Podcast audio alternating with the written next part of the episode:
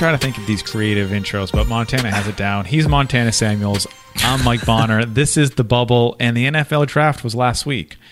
And uh, as we do on the bubble, we like to talk about current events or things that are taking place, but kind of shift it 180. You know, look at it, look at the the magnifying glass at a different angle or something like that. And one of the big stories of the NFL draft was Ryan Shazier announcing the Pittsburgh Steelers pick, one of their picks. Yep.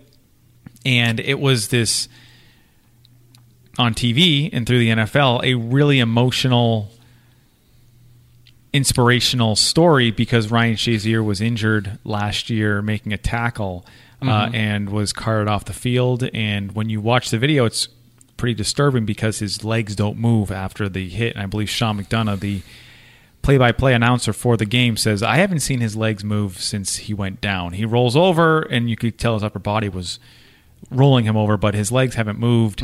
And then Shazier walked out on stage uh, and Right. announced the pick. And walk is a, a strong word. He Yeah, with the assistance of uh, like his wife or his Mm-hmm. fiance, I believe. Um, it wasn't a natural walk that uh, top allowed. Like you said yesterday, this man was in the 99th percentile of athleticism. He was one of the best linebackers in football, and he was like if he would have walked out with some sort of walking assistance, I would not have been surprised in the like form of like a cane or a walker. That's like the type of walk. Right. Well, and I think that, that that's it's you know it's this fine line because I don't know if how inspirational it was mm-hmm. for the young players there. You know, the, the that were Right. watching because certainly yes, his determination, his desire to to continue to heal, to continue to improve, Sure. to physical therapy, to show up, and that's certainly uh, inspirational. Mm-hmm. However, I don't think, and I, a couple of stories. One was on Deadspin, and then Yeah, uh, Patrick Tom Patrick Redford wrote that on Deadspin. and Tom Curran of uh, NBC Sports Boston wrote, uh, and he was the one who kind of pointed that out. Was this was a human that last year was in the 99th percentile of athletic athletes on the earth, Mm-hmm. just a physical freak athlete, Yeah. and now he's having trouble walking across the stage, and it's it's really jarring in the sense of how dangerous the sport can be, and Mm-hmm. it's one I think the NFL tried to flip on its head, saying, "Look at how awesome this is," but it, Right. I don't think it should really be discounted or underplayed of how dangerous the sport can be. And I think Deadspin even went further and said one of the athletes that are drafted during this draft could. I, I'm going to say could because we really don't know, but I think they wrote that it will happen to one of these, you know, players because it's a very dangerous sport. Yeah, well, and I, th- I think another important um, another important point to make it, it's different than just the physical harm aspect. But so the NFL and the Steelers themselves were very very secretive when it came to his progress with the injury. Deadspin wrote another article that was linked in the story we referenced earlier. Um, they linked back to a story where it was like a week later and they hadn't said there was no update on Ryan Shazier whether or not he could walk, whether or not like what the injury was.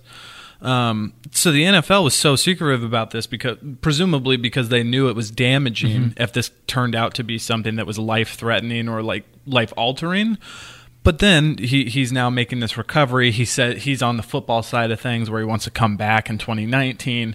So they're using it as this marketing tactic of like, look at the brotherhood and the strength of football. Like we're such a tight knit community. We support our own. And it's like, well, no, this guy was like the best player on his team. Like that's why people he's like a human that people respected both on and off the field. That's why people are supporting him, not because he's a football player that's coming back from this brutal injury. And I think uh, we should kind of mention too. This is uh, the first of a couple episodes we'll be talking about kind of this issue of football. Uh, so you'll definitely want to not only listen to this one, but the ne- the next week's as well.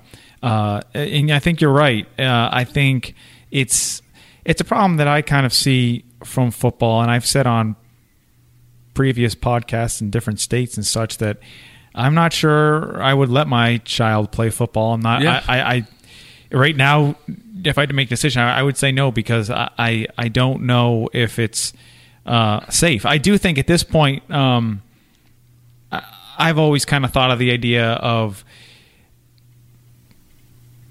I'm trying to think of the ages. Well, I'll just instead of grades, I'll just say ages. Uh, there should be no contact in football prior to varsity.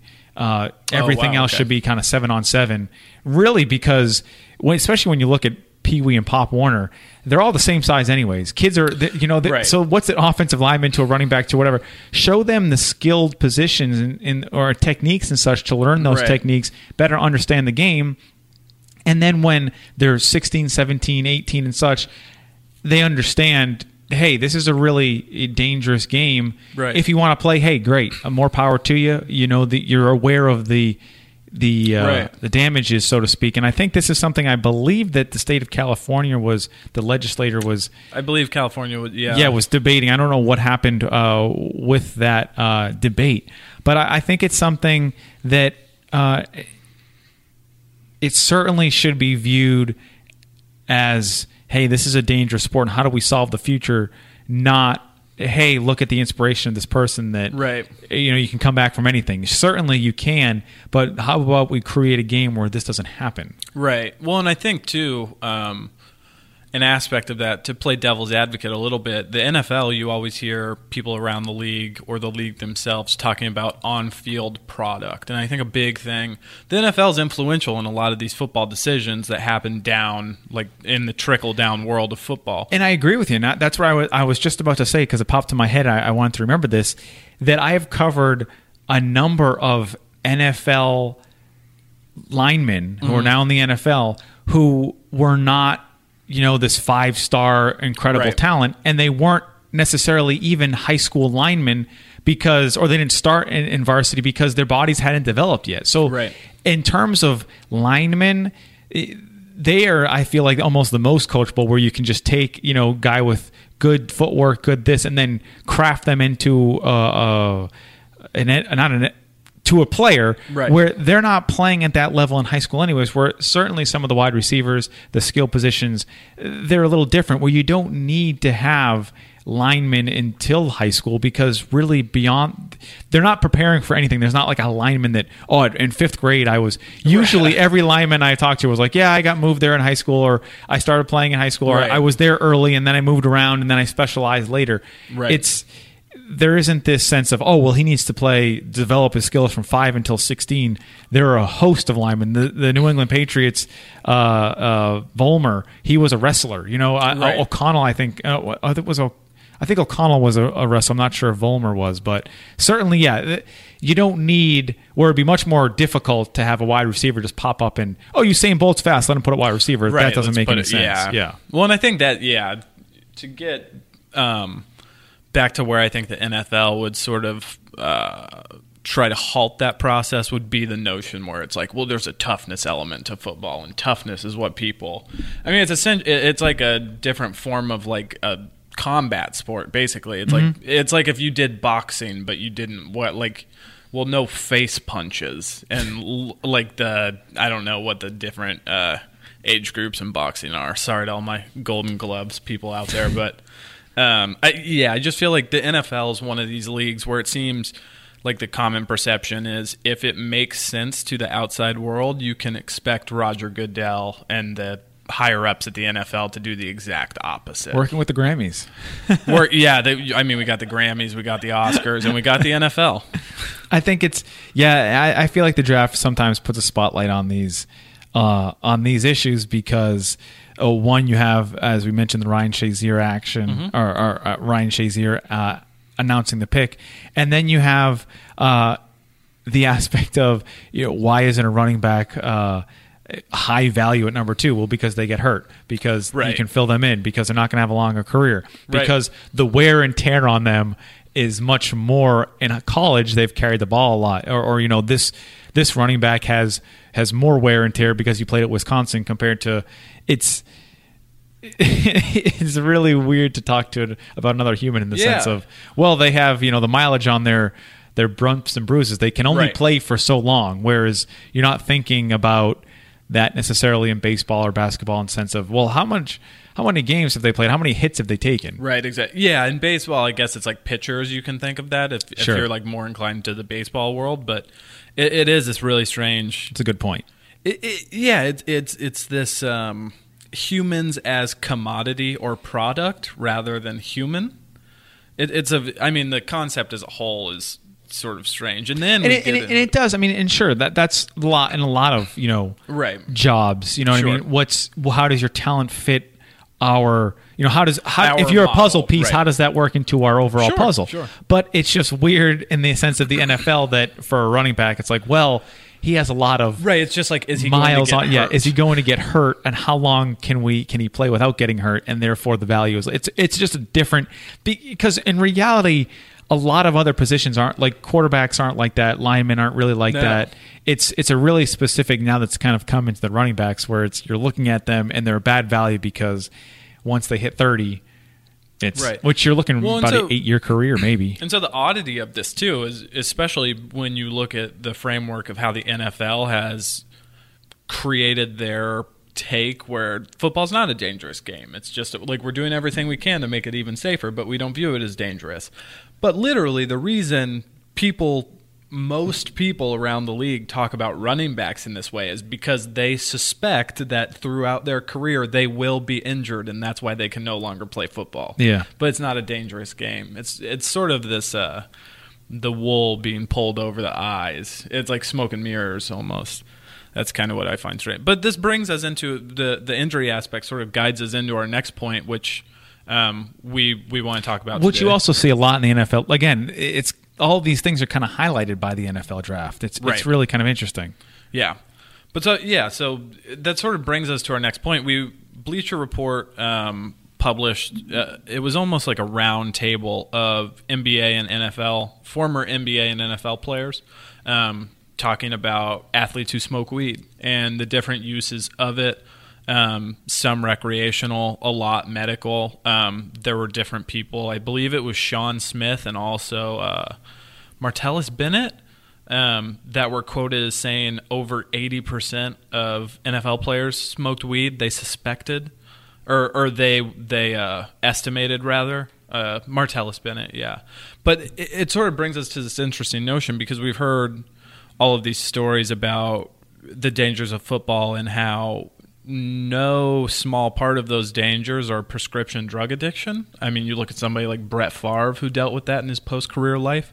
And then in the framework of the NFL draft, we have guys who have failed some drug tests. We have guys who have got caught smoking weed in college, and all of a sudden, this is a really, really big problem, despite the legality of the substance. And what is the? Do we know the exact numbers? Is it twenty-seven states? Am I accurate on that? It's a good question. That's a good question. But but yeah, so I I think it just brings. I believe up, there are only two states uh, in the union that flat out ban marijuana entirely, both medical and Okay. recreational. So uh, I believe because Montana and I are working on a marijuana story, so look out for that. Yeah. Uh, but in in our research, there the the person we spoke to uh, said. Um, that there are only two states in the in the United States that have That that, outright that just outright banned it. So that kind of puts into perspective. Right. Basically, forty eight out of fifty Yeah. say at some point it it is useful. Oh, I'm actually on a paragraph in the story that says it right here. Marijuana is now legalized for rec use in nine states and counting, plus 29 for medicinal purposes. Okay. So there you go. But so, yeah, it, got- this always sort of stands out to me because in the NFL draft, you always inevitably will have somebody who's got off the field issues that are not drug related or specifically marijuana related. And then you have people with off the field issues that are just simply marijuana related. And the way those are talked about are really striking to me. The the example we were discussing earlier was like Arden Key, um, which I mean, Mike made a good point. It's not necessarily a lot of times NFL executives just use that to sort of cover up some other things. because it's some of it is it, in the, the NFL drafts that I have covered. Uh, scouts have told me some things, and it's just personal. Uh, it, it's they can say something that it's it's a drug issue. Um, I I covered a, a player one time where his stock was. They didn't. A scout didn't know exactly where he was going to go in the draft, and he said some of it was hurting because they thought that this player's uh, dad was a drug dealer. Um, so you can kind of say drug issues Right.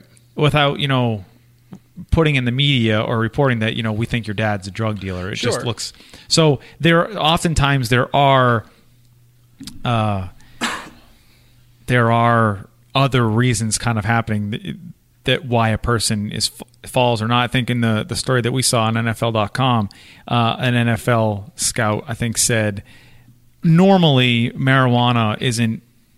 Uh, his quote here's here's the uh, uh, the line. Generally speaking, marijuana isn't marijuana use isn't much of a red flag for teams. Mm-hmm. It's just the the other things that maybe not necessarily associated with that, but other things within the player's background right. that kind of add up. Well, and I think too, marijuana specifically, but drug. Anytime you hear off the field issues under the notion of drug related issues, it ha- it comes with this stigma where automatically people feel a little like aghast, where they're like, "Oh, I don't know if I want to associate myself too closely with this person." And that that was what I found so good about the roundtable was it was this group of very high succeeding professional athletes who came together to talk about the fact that it was like I believe it was once again Sean, I don't know if Sean Smith said this part, but uh, one of the NFL players on the roundtable was talking about how on like flights home after games on Sunday, um, in order to try to sleep on a plane, people would just be like Ambien, Ambien, Ambien, someone getting Ambien, whatever, and it's like I don't necessarily want to be taking prescription drugs to help me sleep or to help me feel better on a Monday after a after a Sunday night game mm-hmm. or something like that. And there are there are options like CBD oil and things like this where it, it's less impact on my body that's already being impacted by the fact that I'm playing a very physical and violent game. And I think a big part of that is sort of breaking a stigma and also just trying to change the notion of drug testing as a whole because I don't know if you feel this way, Mike, but have have you felt that like certain players have been targeted by the by these drug tests as well? Almost as it's like, well, we don't want to test everyone really hard, but we have to act like we're doing something. So, Josh Gordon, you fail two drug tests, you're getting drug tested every month. Now. I have not uh, felt that way, and I think it's. I also uh, want to caution because I think like I just had a conversation with someone um, the other day who's place of business tests for marijuana and it right. is illegal in the in the United in the state of Massachusetts it's legal right so I think it's it's a it's a it's a problem that the entire I mean sure, country has to deal with the because the federally it's right. still illegal right um, so I think that's something that has to be figured out at some point because it, it just it's not going to work. There, it's it, it's not going to work. Yeah, there's no there's no clarity about what is. Li- yeah, it just seems like you don't you don't test for alcohol it's it's one of those things like that. That isn't. I do think at some point will that will every business will get there uh, because it just will. Like you said, you don't test for alcohol, you don't test for cigarettes. You, right. If marijuana is legal, it's I don't know. Yeah, it's yeah. about breaking down that's that. but you can't show up to the job place drunk either. No, no, and so I, I, think, I think yeah,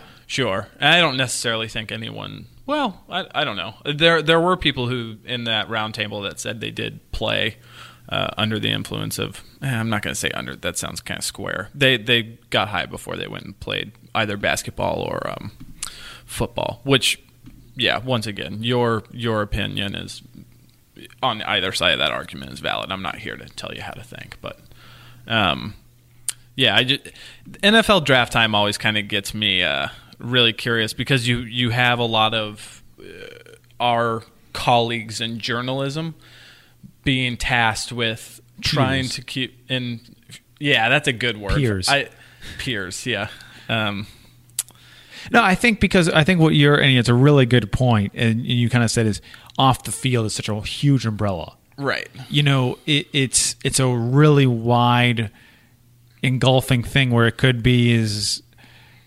Yeah, it could be a traffic ticket because that's off a field Right, issue. yeah. uh, I covered a player, two players who were arrested, and Right. that's an off the field issue. They were arrested for possession of alcohol.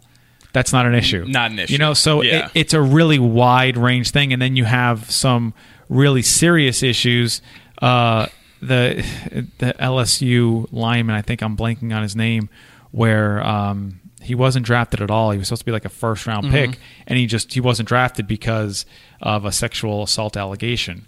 So Oh, okay. you know, and they're both labeled as off field issues, and they're not anywhere in the in the same hemisphere. no it's not the same thing So I think that's one of the issues is really when you developed this off the field red flag type of thing, uh, probably about 10, 15 years ago, it's really wide ranging and it kind of Yeah. casts casts a scarlet letter on these players, even though Right. what does off the field issue mean? And I think more so, as we mentioned here, the NFL, the teams know they they Right. they do a really, really, really, really in depth research on all Right. their plays. They know everything. Um, I think we're going to get to this a little later, but the Josh Allen tweets, I, Oh, I sure, saw uh, one person say it's not unlikely that NFL teams already knew this. It's not really difficult to search so- I mean, social yeah, media. Twitter. They probably knew back, these yeah. existed. So it's so that's it's more public perception. It's more, hey, are we going to draft this person and then bring him in, and how is the public going to perceive? Which is really an interesting thing too, because there's just so many layers to it. As I like kind of just scratch my head because it hurts. Because if you're really good, just like anything else in the world, if you're really good at what you do, you kind of get more leeway. Right. But how do you gauge that public perception? Of okay, we bring in someone Yep. second, third round. Is that okay? Fourth Right, round. exactly. It's, Like where- it's yeah. really just uh, weird because there is a there is a scale there. I just don't know how it works, and it, yeah, I mean, Well, and so this is sort it's weird. this is sort Hurts of what I find interesting about like the I mean ESPN and the NFL network are the people who air the draft and have the the guys talking about it and um it, it's interesting to me because it seemed like we were talking about a little earlier um, their job is to focus mainly on football because that's their that's what the audience is there for but as a journalist do you? I- I don't. I- feel this way partially because this is a really big issue in music right now as well, with a lot of young uh, like SoundCloud rappers and things like that. Which like everyone who doesn't know what that is just turned off the podcast. But They turned off a long time ago. It's Okay, just you and me fair talking. point. Um, but do, as journalists, do you not have sort of a a responsibility to report that out a little more thoroughly than just oh, like well, there's an off the field issue, you Well, know? I- I- yes, and I think I think they do. As we see in this NFL.com article, it's extremely Right. So in certain instances, thorough. sure. And I think, and for it's so funny we're talking about sports, but it's I would say it goes across all news. When you're on television, especially for the NFL draft, Right. you want it's it's basically real life Twitter. You want to hu- Right. give me qu- quick. I don't want to know like off the field. What was it? I Give me a take, I don't want give me- nuance. yeah. And then we're going to go on to the next player. And how does this affect my team right now? And what's going to happen right now? And Right. there's no nuance involved in that. Where print, uh, or and, I'm, and by print I mean you know online or written, written. yeah. There's a lot more space or ability or opportunity to dive into it. So I do think it would be extremely unfair to say there isn't that analysis. Sure. I would say in the the thing that is the NFL draft, especially prime time when they're trying to get it, you know, quicker than yeah. it's there's they just want to wrap up their Twitter so they can go and then talk in the the at the water cooler the next day and be like, so uh, Yeah. you know Isaiah Wynn, he's he's going to be a That, great that lineman. Mike Hughes guy, to- if he can really figure out these off the field issues. Right, well, and I, I brought up Mike Wynn. I mean, excuse me, Mike Wynn. Isaiah Wynn. He has no off the field issues. The Patriots uh, drafted. Uh, Oh, is that the lineman? yeah. But I just brought him up because that would be the water Jackson? cooler talk here. Right, like, right. hey, they that Isaiah Wynn's going to fill right in for uh, you know uh, Vollmer, and uh, it's going to be it's going to be great, and all this other stuff. And it's not Vollmer, but I, I I'm blanking on no the, the who tackle's name who now. the But Patriots offensive line is. I'm on a Vollmer kick right now. Yeah, that's like the third or fourth Vollmer reference. Yeah. that's pretty good. But um, yeah, I, I don't know. I, I think a lot of this stuff is just in, in the sort of time period we're in right now with. Nate Solder, that's his name. Nathan- Sorry. Wow, Vollmer Solder. Well, they were both uh, tackles, but yeah. Yeah. It's, well, let, let's uh, since you already brought it up, let's sort of dive into the the Josh Allen thing. Um, Josh Allen, what was it like a day before the draft? It came out that he The night, yeah, just about 24 hours the afternoon before. yeah he had some old tweets. Uh, apparently, they were from when he was 14 years old. Is that They were. He was. Yeah, it was a while. He was, it was a while back. ear- early Twitter. Um, Josh Allen. What were, were they like song? Li- t- I think you know more about this than I do, so I'm I'm going to pass the baton over to you. Uh, so I don't know a whole lot of that. I'm going to try to bring it up as well uh, because I think you're right. He told, he apologized, Right. Uh, and he said that uh, they were from rap lyrics, I believe, in a TV show. Okay. Oh, one of them was actually kind of racist. No, they One were of- very much. Yeah, Uh, one of so one I I guess I they were both like one of them was rap lyrics and then the other one was like a like a racist phrase or something. So it like was if it ain't white, it ain't right. yeah, that's what it was. So the other ones were n words from rap lyrics and I don't. I haven't confirmed whether they're from rap lyrics. All I know that he is he used the N word a number of times. Okay. Uh, and it looks like here three tweets. I don't. it- he said they were from rap lyrics. I haven't seen anyone say they weren't. Um, and then the other one he said from a TV show was, uh, "If it ain't white, it ain't right." Um, and these were from ranging from 2012 to 2013. Okay. Yeah, so that it's just more I think, yeah, and, and what we wanted to get in here was not so much. I mean, the the tweets are not, just airing out Josh Allen. you know, and and they're not uh, acceptable on any account of anyone's imagination. Just absurd. Uh, but I saw Mike Freeman from Bleacher Report. I, I saw an interview with him with Rich Eisen before the draft, and he said what he doesn't like, uh, as he denounced the tweets in all shape and form. But what isn't what's bad about this was the information was leaked to affect his draft stock. It wasn't like Right. someone was coming and saying, "Hey, this person, this dude is maybe a racist." You know, this isn't kind of a public information newsworthiness. This was Sure. specifically to dra- drop his draft stock uh, for whatever reason, uh, to hurt him or whatever. Right, um, right. Some people said that could it possibly be another uh, a team or a scout doing this to make him drop, and then someone else said. Which is a really fair point. That makes no sense whatsoever in terms of another team's going to change their uh, their view of someone because of what another Right. team right. release, regardless of whatever. And it reminded me very much of when I was in Mississippi, uh, Laremy Tunsil, an offensive Mm-hmm. lineman for Ole Miss.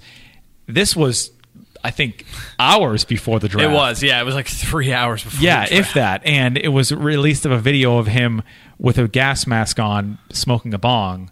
Uh, and it really, I think, put teams in just. I, I remember teams from the people I spoke with was just.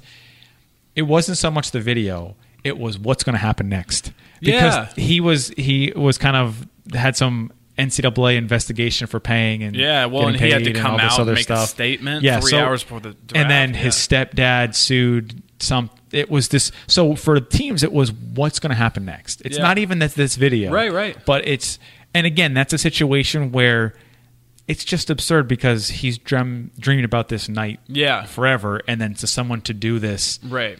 at that exact point not again not for the public knowledge not for hey this is newsworthy specifically to degrade Yeah. someone's experience that just doesn't seem right Well, in a bit, yeah, and not to bring it back to. I feel like we always bring it back to social media, which once again, our plan to just turn this into a social media podcast is coming to fruition. But um, I think that was an example of that was sort of the first like time social media had impacted a big, well, not a big event, but like we had never seen the NFL draft impacted by social media before. I don't really think. No, outside influences, eh, outside things influenced the draft because it was something where he was supposed to go like top three. Yeah. and then he went in the teens, I believe, if, I, if my memory To the serves Dolphins, me correctly. maybe? Something Yep. like that? Um, so yeah, it was.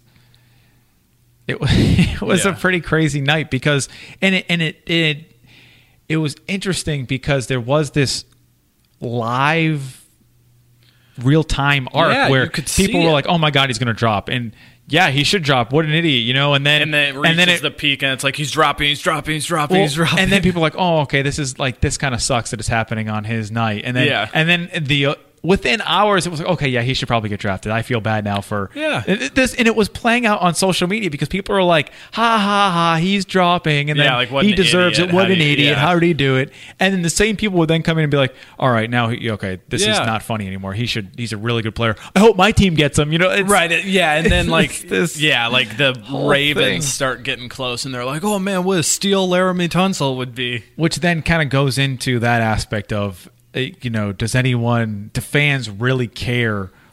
Or is it well? He's our idiot, or he's Yeah. our off the field issue. Where that's that. Oh, I what an idiot Laremy Tunsil is, and then oh, but I want him on my team because it's a great value. It's Yeah.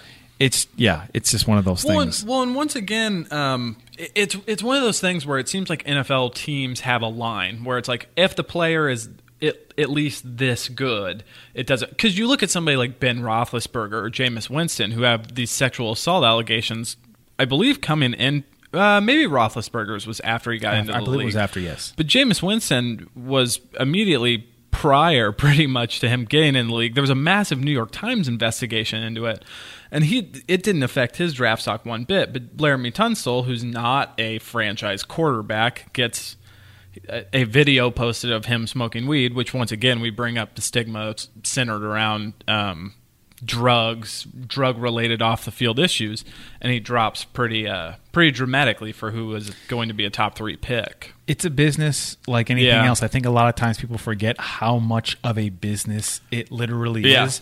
And It's really- yeah, it's really important to remember that. They're, you know, corporations, each team is a corporation or Yep. an entity, so to speak, and they have to value what is this person going to do for my brand? You know, Yeah. what is it going to do for my company? Yeah, and when you look at a quarterback or any of that skilled position, their leash is going to be a little longer in terms Yeah, of what because you need it. It's the face what they of can get away with. franchise, Yeah, um, they they can win. You know, they can. They're directly going to lead to wins. They are the people that talk after the game. Now that has both positives and negatives in terms of okay, you you have to be able to. Uh, conduct yourself because you're a leader, Right. But at the same time, Johnny Manziel was drafted in the first round, which Right. brings a lot of off the field baggage, Right. From uh, I think sexual, uh, not, excuse No, me, no, no, domestic his- violence. Uh, Yeah, um, yeah, that's right, That's what I meant. Yeah, And- domestic and violence to drinking to yeah. yeah. So there's a whole lot of that swirling around, and he was still drafted in the first round and didn't work out. But these teams, they have to balance that. Okay, you know what? But the the boom bust, so to speak. Like, yeah, Yeah. this could go down a terrible road, but it could also go down a great road. Uh, not saying that's good, bad, or indifferent, but for an offensive lineman, It's a little different. he could play amazingly great, but is that really going to? It how much is that going to help the fan, the advertisement? How many Yeah. jerseys are the offensive lineman going to sell? And, and that's very much the business, just like anything else. Yeah, that yeah, and I think that's. I always sort of come back to that point when I watch the draft because it is you just it's so for people who pay attention to the league as a whole and how it operates. You it's so blatantly obvious that everything right is and so- and I want to be clear I'm not saying that's right that Right. that someone should overlook Sure. because they're going to get sell a lot of jerseys Yeah. that that to me does that's a huge problem Yeah. that you should be there should be a standard regardless and if Yeah. you can't get someone who is a a good role model then maybe you need to you know look elsewhere but it, that's just unfortunately the way it is in the NFL is yeah that, that, that's the way that it is Well, and then additionally, from a fan perspective as well, how do you interact with that person now that he's on? I mean, um, a really good example is a. I, I am a fan of the Kansas City Chiefs. I think we all know. I maybe have talked about it on the pod before, but I was listening to GM Street with Mike Lombardi uh, this morning, they were talking about some of the guys in the draft who either fell or didn't fall in the face of off the field issues. And one person he brought up as a, a glaring example of this is Tyreek Hill for the Kansas City Chiefs, who had some pretty. Um, he had domestic violence, I believe, charges um, against who. Uh, we'll just leave it. We'll say domestic violence charges because I don't remember the specifics of the case off the top of my head. But you bring a player like that in, and it's often like I brought up earlier with music. XXXTentacion is the number. He had a number one album two weeks ago, and he has these horrific sort of charges pending against him right now in Florida courts. And it's as a fan of both of these people who I talked about specifically, but then of anybody else who your team or the, a musician you feel closely with uh, when they have these problems, how do you interact with them, and what what's the line?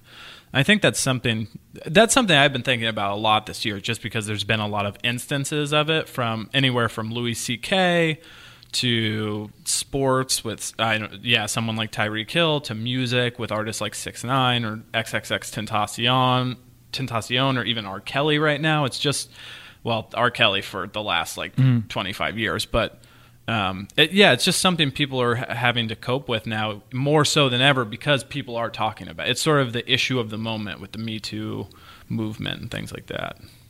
Yeah, and it's and it's something that I think Chris Long, a former Patriot, current Oh, yeah. uh, Eagles player, We should end on Chris Long. We should talk about Chris Long as the Well, I, I, yeah, I found it interesting when he, you know, after Kanye went on uh, Yeah. his political or, entered political, the political realm. Oh, yeah. uh, and a lot of people were calling, you know, well, I, I may boycott Kanye and this and that. Yeah. and Chris Long said, you know, no more, more power to you, but just you got to remember be consistent in the sense Right. of, you know, are you boycotting so and so? You're boycott because, you know, you may disagree with Kanye and that's fine. But do you know who else are you not going to go see? You know any movie that somebody that you disagree with has, or any, and he's Right. basically just calling out the hypocrisy of what we kind of talk about. You know, Yeah, not to go back like to social media, fast-paced, but the, so- re- yeah. the like the Twitter retweet of oh, I'll just unfollow him, and it's like you didn't okay, do anything. right? But yeah, he, he provided you know his Yeah. opinion in front of you, and that's great, and you know stand for something. But remember to stand for something across the board because I believe. Yeah. Yeah, I I don't know how it came up, whether someone said Chris Long should boycott his music or whatever, but I thought it was an interesting, valid point that there are a lot of entertainers or Yep. things that we watch or entertain or anything like that where Right. are are you aware of you know what this means if for example i think what he was saying was if you were a patriots fan and were saying well i'm going to boycott kanye west because he supports trump Right. he would say well do you know that the quarterback Yeah, of the right, new england exactly. patriots had a owner, the quarterback. yeah, uh, there's you know just keep that in mind you know and continue your boycott keep your freedom of speech Right. do whatever you want but also keep that in mind that there are a lot of entertainers and i think that's to kind of wrap it all up in a circle is very much what NFL franchises do with when you're looking at off, quote Well, off the yeah, field issues. They certainly are consistent about that. They, you know, you have to, you have Well, to. se- to an extent, though, sometimes they're not. There are people who there are definite, like you talked about, that Josh Gordon, the Browns are keeping a very, very close eye on him because they're concerns about his marijuana use. But at the same time, they draft Johnny Manziel with not really any. Well, that, that's what I meant. Structure. They're, yeah. they're very much like you know pick and choose their Right. their. So you're saying rationale. they need more consistency rather than. It's a little bit, but I think it's a mixed bag. That's what I'm. I, that, Yeah. I, if I came off in, incoherent, which it probably did, that's what it. It seemed like. Yeah, the NFL is very much a mixed bag of. yeah, It, they judge every situation on its own rather than operating with consistency. operating. Yeah, with this. Okay. Hey, I disagree with the A. So all of anyone So who believes B A is through Z is now this under the same umbrella. sure, and and I think yeah, as you mentioned, the NFL just kind of Yeah, you, they they pick and choose based on often a uh, bottom line. I think, like most businesses do, I guess. Which I mean, if you're trying to make a dollar, that makes sense to me. If you want to, I mean, we live in a capitalist society. You got to make your bucks, I guess. it's really interesting in terms of it's, it's a business, Yeah. and it's v- very much a private business, but very much Yeah. viewed through a public scope. And whether That's a good point. It's That's hiring interesting point. practices. Yeah. It's it, it and again, it, it's it's salaries, even though it's private. It's Right. Well, and we didn't even talk about Injuries, it's health of its and- employers. And the other thing, which has nothing to do with the draft, but we didn't even talk about the the backlash they're dealing with now with with uh, all of the cheerleaders throughout the league. Mm-hmm. Are you, which is that's another story for probably another podcast. But it is it it is interesting to see. I think as a whole, these bigger businesses are being held more accountable for their actions, specifically when it deals with things like that, when it's uh, a blatant, um, uh, like decision made based on gender or sex or things like that. I mean, it, yeah, it is just. We've seen. I mean, it, it it goes back to someone like Josh Gordon, Martavis Bryant, all the way to Michael Sam, to you name it. There's been any number of things that are strange with the draft or the NFL, but I guess that's one consistency about the NFL. Things are always going to be kind of weird. and I think that's probably the world. Yeah, you're probably right. It's it's a it's a microcosm of a larger macro. Microcosm of a larger macro. You heard it here first. This has been the bubble. Uh, he is Mike Bonner. I am Montana Samuels. Mike flexed his superior intellect on me with that last comment, so I'm going to leave it at that before I make myself look like more of an idiot. And we hope you will have us back. Have us back.